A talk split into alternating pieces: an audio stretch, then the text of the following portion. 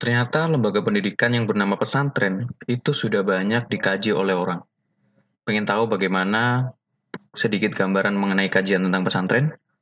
Simak di episode 42, Riset tentang Pesantren.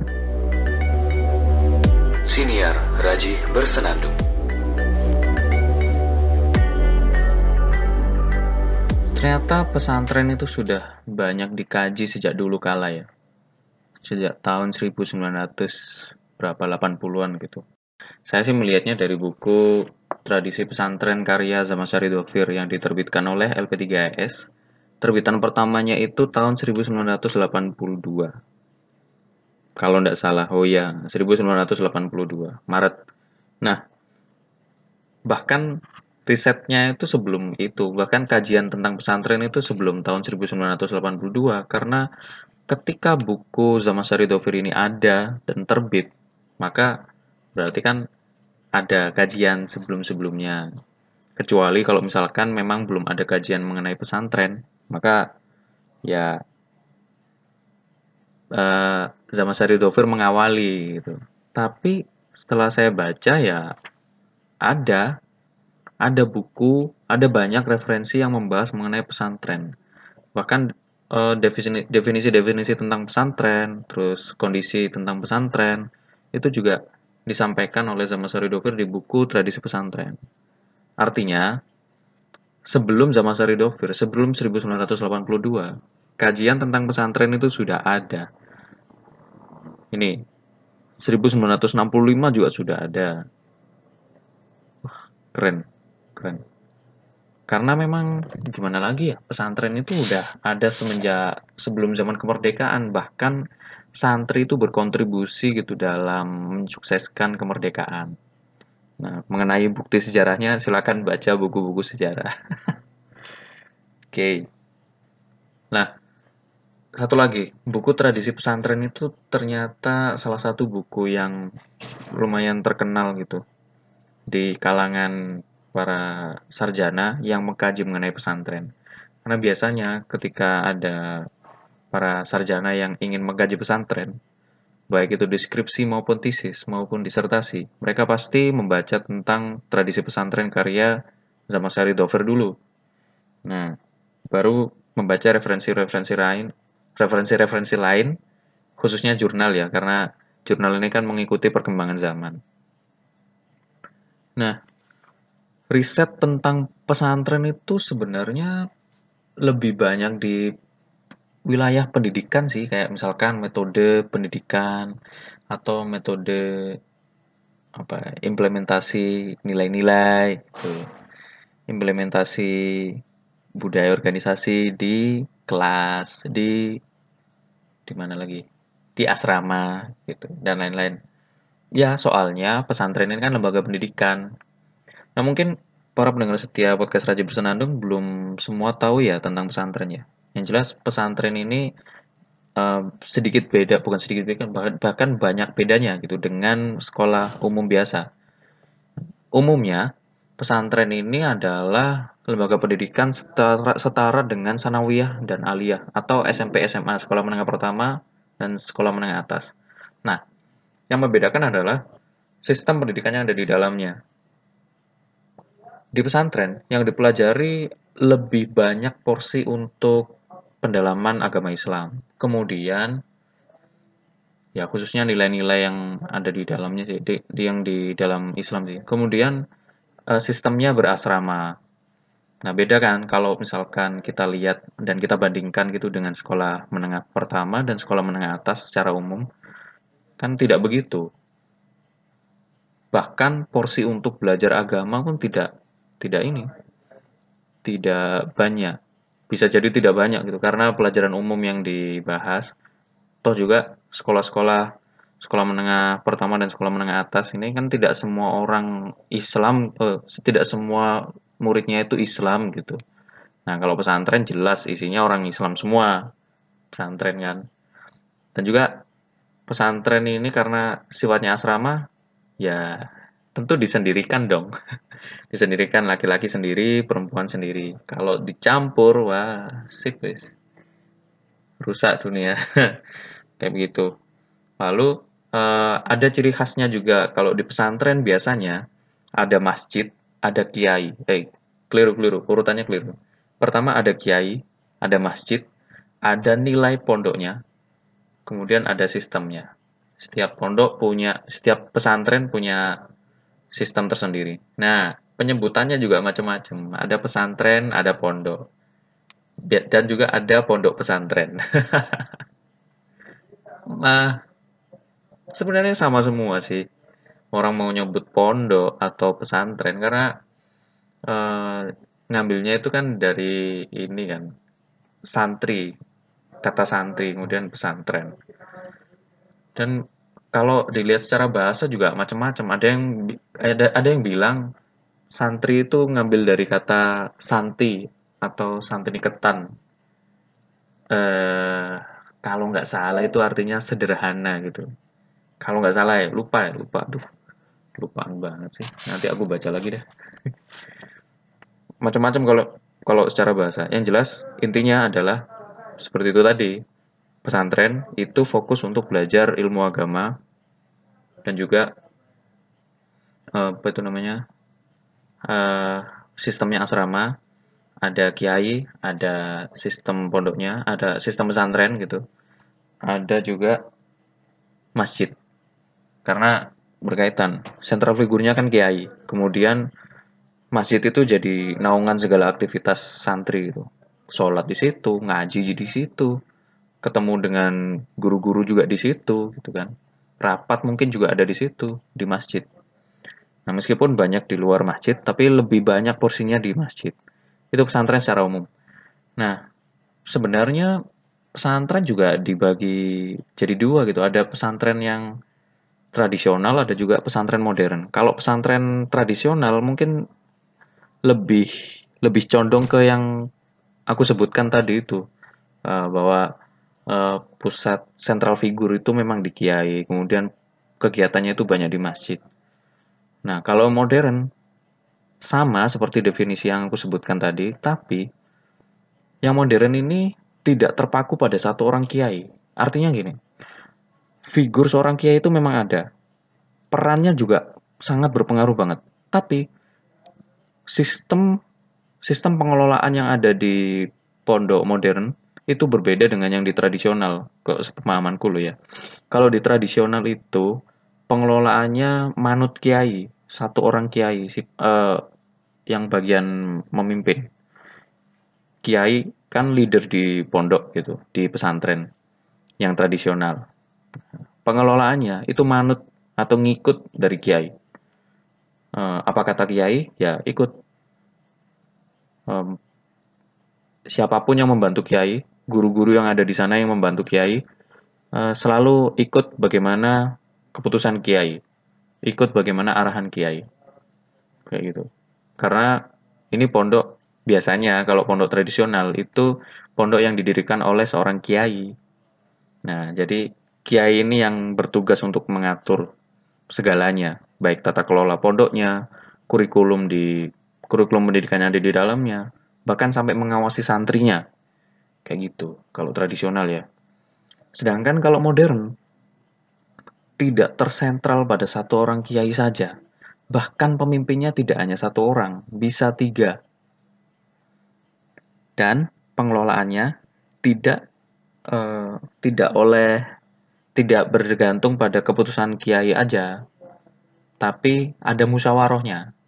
Memang ketok palunya ada di kiai, tapi uh, ada eh, maksudnya kiai ini benar-benar memanage dengan baik. Gimana ya bahasanya? Maksudnya membangun sebuah manajemen uh, sebuah manajemen yang tertata rapi dan sistematis gitu sehingga ada proses pelaporan ada proses musyawarah ada proses uh, pengambilan keputusan juga ada gitu. Meskipun di pondok tradisional ada tapi yang di modern lebih melibatkan orang banyak dan membuat uh, sistemnya itu dibikin ada gitu.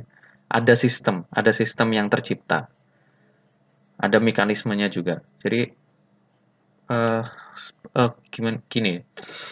Musyawarahnya lebih dapat leb, uh, ada musyawarahnya, kemudian ini kayak aku pondok yang modern banget ya. Ya pokoknya ini sekedar pemahamanku aja ya. Kalau yang di pondok modern musyawarahnya lebih ada gitu kalau menurutku karena melibatkan banyak orang. Lalu pengelolaannya juga melibatkan orang banyak. Dan kepemilikan pondok bukan milik pemimpin, bukan milik kiai, tapi miliknya umat. Karena pondoknya uh, diwakafkan. Lalu pengontrolnya ada badan wakafnya. Nggak tahu ya ini semua pondok modern kayak gini apa enggak ya? Ini soalnya aku mengaca di pondokku dulu. Pondokku dulu kayak gitu, pondok gontor. Dia sistemnya sistem modern menurutku. Ya bukan berarti sistem modern itu seperti itu ya. Yang jelas um, perbedaan antara modern dan tradisional ini adalah yang tradisional itu terpusat pada satu orang pemimpin, kalau yang modern itu sifatnya tidak bergantung pada satu orang pemimpin. Artinya ketika seorang pemimpin pemimpin pondok sedang tidak ada di pondok, maka pondoknya tetap jalan dan juga tetap bisa melakukan aktivitas karena sudah ada pembagian tugas, ada SOP yang jelas gitu kan. Kemudian kontrolnya juga tetap berjalan. Pelaporan juga masih tetap ada kayak gitu. Karena sudah ada ini sistem, karena sistemnya sudah terbangun dengan rapih dan kuat. Gitu sih kalau menurutku itu perbedaannya eh, antara tradisional dan modern. Ini sorry banget kalau berisik, ada brak-bruk brak-bruk karena tetangga itu agak barbar. Buka pintu, tutup pintu, keras banget, heran. Oke, kita lanjut ke riset tentang pesantren. Kajian tentang pesantren banyak di soal pendidikan, tapi hal-hal lain ya itu banyak juga. Ada juga gitu maksudku. Misalkan kajian tentang kelembagaannya, kelembagaan pendidikan pesantren misalkan tapi masih jarang sih itu masih jarang kemudian ini ini yang lumayan banyak ini entrepreneurship entrepreneurship ini bukan melulu soal ini ya soal soal apa itu namanya gimana sih pembahasannya pembahasannya itu entrepreneurship ini bukan melulu soal gimana cari duit tapi mengenai kemandirian karena anak-anak yang ada di pesantren kan mau tidak mau dididik untuk menjadi orang yang bisa hidup hidup tanpa bergantung orang lain gitu kan. Yang saya rasakan sih seperti itu. Sehingga untuk mencari alternatif-alternatif lain itu sudah terbiasa gitu loh. Misalkan saya nggak bisa nyuci sekarang, mungkin saya bisa memanfaatkan waktu nanti sore untuk nyuci paling enggak nyuci 15 menit lah gitu. Maksudnya gara-gara dengan kondisi yang seperti itu akhirnya saya bisa uh, apa itu namanya berkreasi dengan kehidupan saya gitu. Ya gitu nggak sih definisi entrepreneurship? uh, maksudnya semangat entrepreneurshipnya, semangat entrepreneurshipnya mungkin salah ya. Tapi menurut saya uh, kajian entrepreneurship yang dikaitkan dengan pesantren itu banyak. Ada referensinya. Dan lumayan. Soalnya berkaitan dengan semangat entrepreneurship itu sendiri. Ketangguhan, kemandirian, itu diedukasikan gitu loh di pesantren. Jadi ya kalau lulusan pesantren jadi wirausaha, itu wajar banget. Karena mereka sudah biasa untuk survive. Habis itu mereka juga sudah biasa untuk mencari akal kalau misalkan saya nggak bisa gini gimana kalau gitu gitu kan itu biasanya wirausahawan kayak gitu sih sepahaman saya gitu terus juga ini riset tentang pesantren itu banyak soal ke selain itu ya selain institusionalisasi tadi itu soal ke organisasi kayak budaya organisasi lalu kepemimpinan karena leadership itu diajarin banget di pesantren. Nggak tahu kalau di tradisional ya, kalau di modern itu diajarin banget karena berkaitan sama sistem yang dijalankan di pondok yang sudah modern. Sehingga wajar kalau misalkan nilai-nilai leadership itu diajarkan baik itu di asrama, baik itu di kelas, bahkan di angkatan, di teman-teman angkatan, di luar kelas sekalipun, ekstrakurikuler itu juga ada leadership banyak, banyak banyak tempatnya gitu, banyak tempatnya. Nah, lagi tentu yang berkaitan banget dengan riset pesantren adalah yang berkaitan dengan agama. Maksudku gini, agama ini adalah hal yang tidak bisa kita sentuh pakai tangan gitu nggak bisa. Tapi uh, sifatnya itu gimana ya? Ya yang bukan secara fisik. Nah adanya itu ada di nilai-nilai. Seperti nilai nilai nilai keislaman nilai nilai dari kitab taklim muta'alim gitu. Fisiknya kitab, tapi yang ada di dalamnya itulah itu salah satu bentuk bentuk eh, salah satu bentuk hasil dari eh, nilai-nilai uh, Islam gitu. Hasil dari pelajaran dari nilai-nilai Islam. Gimana sih bahasanya ruwet banget. Kayak gitu.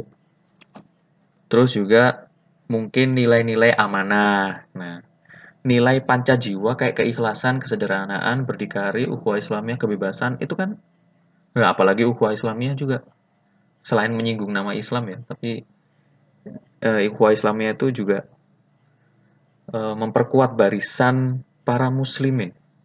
Sehingga bagiku panca jiwa juga berkaitan banget sama sama ini riset riset pesantren yang dikaitkan dengan agama. Memang kayak gitu. Nah, itu tadi yang yang banyak ya, yang fieldnya banyak. Yang jarang itu adalah bagaimana jika mengkaji pesantren atau melakukan riset tentang pesantren dari perspektif kesehatan. Nah, ini jarang.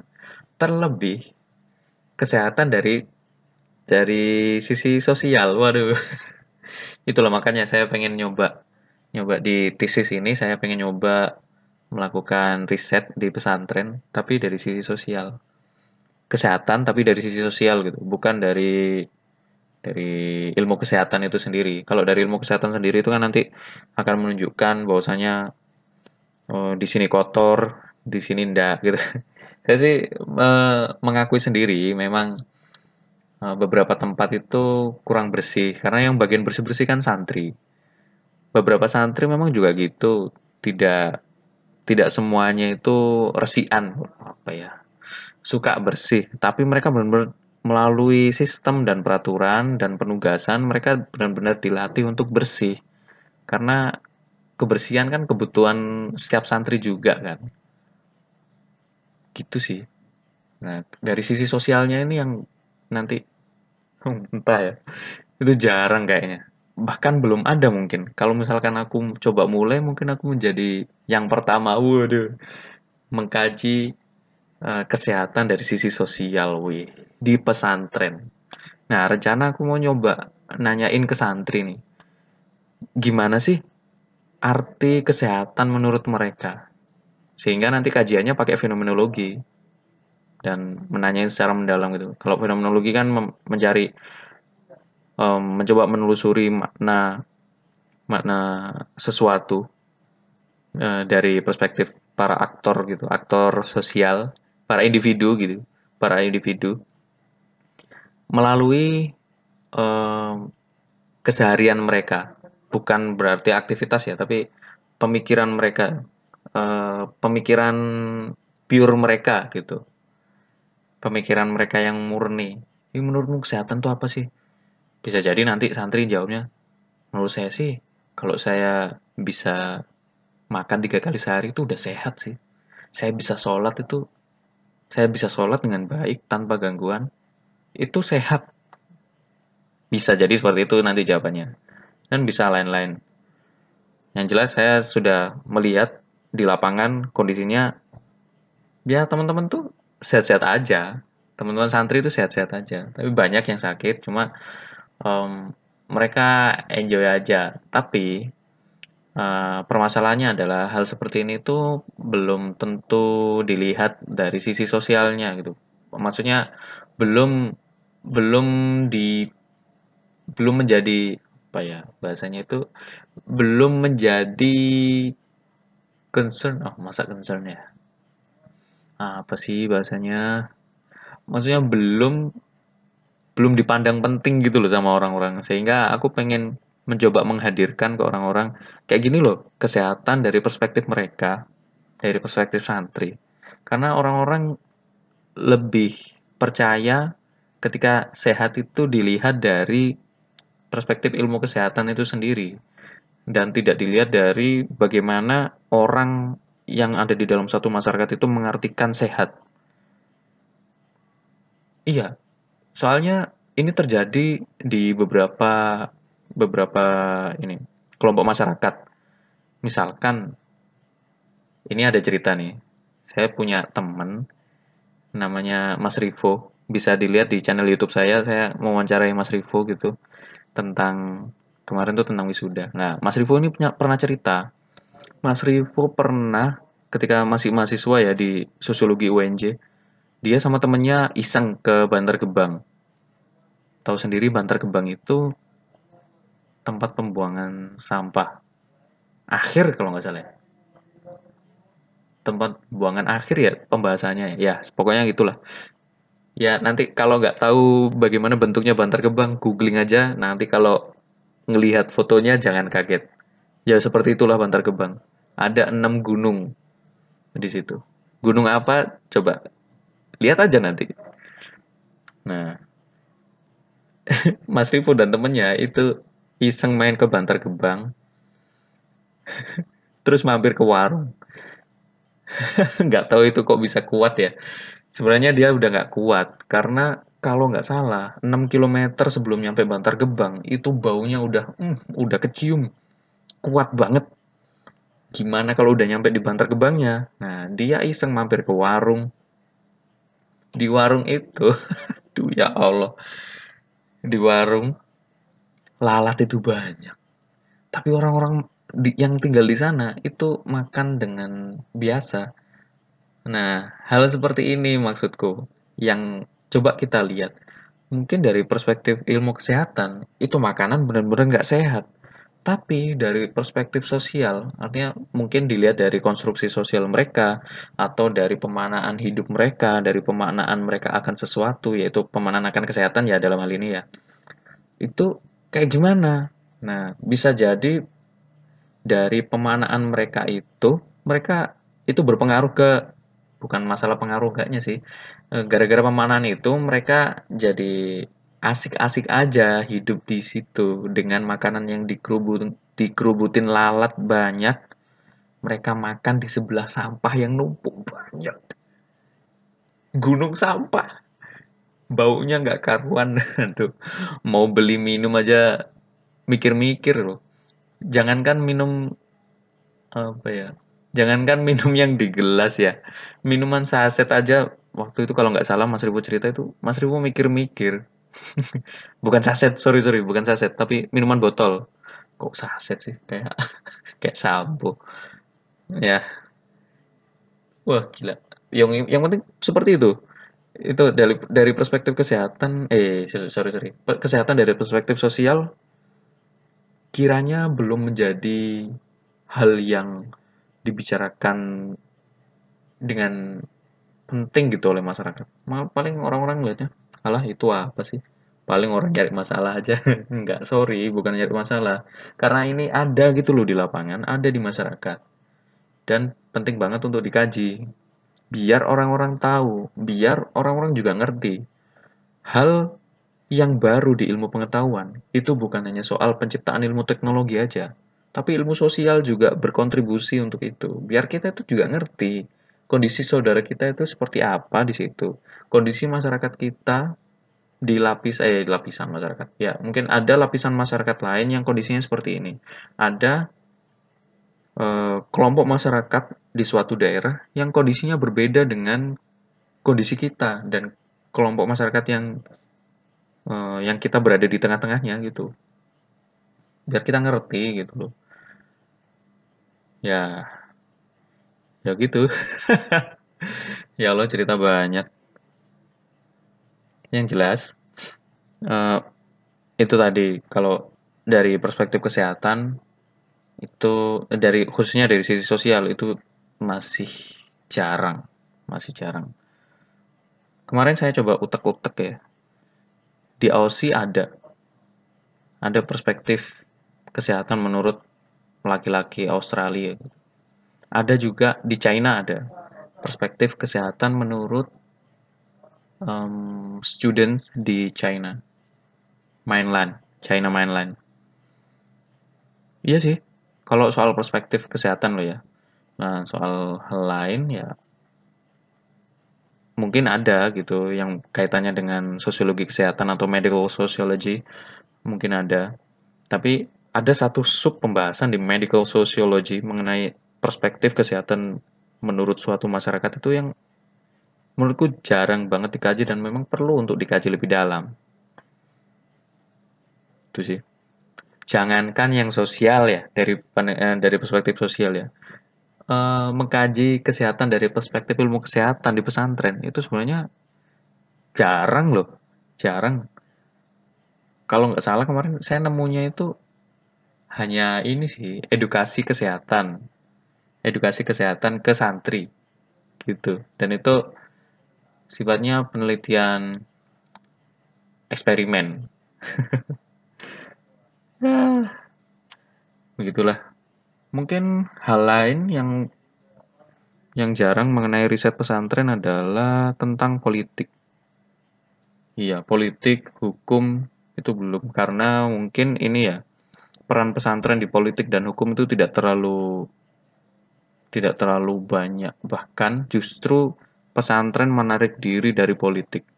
Kalau pesantren sudah main, main di politik, nanti dia jadi keluar dari jalurnya. Soalnya gini, posisi pesantren sebagai lembaga pendidikan itu harus berada di tengah, tidak berada di uh, politik. Ketika dia masuk ke ranah politik, nanti mau tidak mau dia akan berpihak gitu. Kalau pesantren sudah berpihak, nanti apa pun yang diajarkan di dalam pesantren itu sudah akan ditambahi oleh hal-hal yang berkaitan dengan keberpihakannya si pesantren ini. Berpihak ke politik yang mana? Berpihak ke tokoh politik yang mana? Nah, guys, eh, bahaya kalau menurutku. Tapi gak masalah kalau misalkan pesantren uh, mengkaji mengenai politik. Tapi di mananya ya? Mungkin di bahas sejarah ya kali ya. Atau mungkin alumni pesantren yang terjun di ranah politik itu nggak apa-apa itu dibahas. Bisa jadi ketika di pondok dulu ketika di pesantren dulu dia mendapatkan nilai-nilai leadership lalu itulah yang menjadi bekal dia menjadi tokoh politisi gitu di Indonesia. Bisa jadi kan itu jadi bahan riset. Pokoknya kalau tentang politik itu saya belum nemu sih. Mungkin ada ya, tapi entahlah. Belum nemu sih sejauh ini. Ya yang banyak ya tentang pendidikan. Paling banyak itu, paling banyak. Bagaimana metode pendidikan di kelas, terus pendidikan di asrama, seperti yang saya bilang tadi lah. Persis. Ya semoga aja sih semakin ke sini penelitian mengenai pesantren semakin banyak Tujuannya tentu demi kebaikan pesantren juga dan juga biar orang-orang ngerti pesantren itu apa. Terus pendidikan yang ada di pesantren itu seperti apa. Nah, saya tuh salut sama senior saya namanya Bapak Ahmad Fuadi. Kebetulan gak hanya senior satu alma mater ya, tapi senior satu satu klub. Gokil gak tuh? Dulu Pak Ahmad Fuadi itu di ini di majalah Itcon di Gontor itu ada majalah santri namanya Itcon Group. Nah, Pak Pak Ahmad Wadi itu dulu eh, jadi salah satu anggota di situ, kemudian jadi pengurusnya, mengelola majalah juga. Tapi tahun 92 itu. nah, bertahun-tahun berikutnya ada seorang rajih yang menjadi anggota Itcon Group juga. Nah, saya salutnya dengan senior saya ini adalah dia mencoba mengenalkan gontor atau pesantren ya. Dengan cara uh, melalui karyanya yaitu karya karya fiksi. Meskipun ceritanya based on true story tapi tentu ada elaborasi-elaborasi sedikit terus juga uh, penamaan tokohnya mungkin berbeda dengan kondisi nyata. Tapi ya ya begitulah ya ya begitu nah setelah soalnya gini uh, setelah ada novel Negeri Lima Menara, lalu filmnya diluncurkan, habis itu pendaftar ke Gontor tuh membludak, uh, bener-bener membludak. Sant eh, tadinya uh, orang yang pengen belajar di Gontor itu, uh, maksudnya kan dulu gini, uh, sistemnya itu orang yang mau belajar di Gontor um, jadi oh jadi cerita gontor sih. Orang yang mau cerita uh, orang cerita di gontor, orang yang mau belajar di gontor itu jadi santri eh, calon pelajar dulu selama mungkin lima bulan, tiga bulan. Kalau saya dulu tiga bulan. Nah, semenjak membludaknya orang yang pengen jadi calon pelajar, sistemnya dirubah. Waktu itu, calon pelajar kan biasanya paling mentok itu 2200 2000 ada angka 2000 aja itu sudah wih keren keren banget. Waktu saya dulu calon pelajarnya itu seribuan 1400 kalau nggak 500an makin lama makin sini 1800 1900 lalu pernah 2200 lah kok setelah peluncuran film Negeri Lima Menara calon pelajar menjadi 4000 langsung. Wih 4000 lebih. Itu wih. Bayangin aja tuh rame. Maksudnya yang rame itu pondoknya. Pondok gontor 2 tempat menampung calon pelajar. Itu rame banget rame. Mungkin bisa dikatakan kapasitasnya kelebihan tapi alhamdulillahnya sudah ada gedung baru gitu jadi oh, santri dan wali santri bisa dialokasikan tempat tinggalnya itu di beberapa gedung. Alhamdulillahnya gitu. Nah itu saya salutnya di situ. Super sekali emang Pak Ahmad Fuadi. Uh, kami ini para junior-junior Anda, Anda bisa, Andai bisa seperti Anda gitu. Tapi kami kan masih berusaha juga. Nggak tahu pasti nanti adalah waktunya gitu. ya itu aja sih para pendengar setiap podcast Radio Bersenandung, terima kasih sudah mendengarkan podcast ini selama lebih dari 30 menit. Mohon maaf banget kalau ngebosenin. Oke, sampai berjumpa di episode berikutnya. Dan jangan lupa, mungkin saya ada yang salah ngomong gitu. Kritik dan saran silahkan dikirim ke raji.a93 at gmail.com atau lewat direct message ke Instagram saya at rajih titik araki rajih dot araki gitu ya. Itu DM aja bilang aja Ji kamu tuh salah ngomong. Riset tentang pesantren tuh bukan banyak di pendidikan tapi banyak di keluarga gitu. Lah misalkan gitu misalkan. Contoh aja. Terus mungkin saya salah ngomong di soal penyebutan beberapa hal seperti riset tentang entrepreneur atau tentang institusi dan lain-lain. Tentang sejarah pesantren mungkin bisa diberikan kritik dan sarannya ke email saya tadi raji.a93@gmail.com atau direct message ke Instagram saya @raji.araki. Ya semuanya demi pengembangan yang lebih baik lagi sih. Terima kasih. Sampai jumpa di episode berikutnya.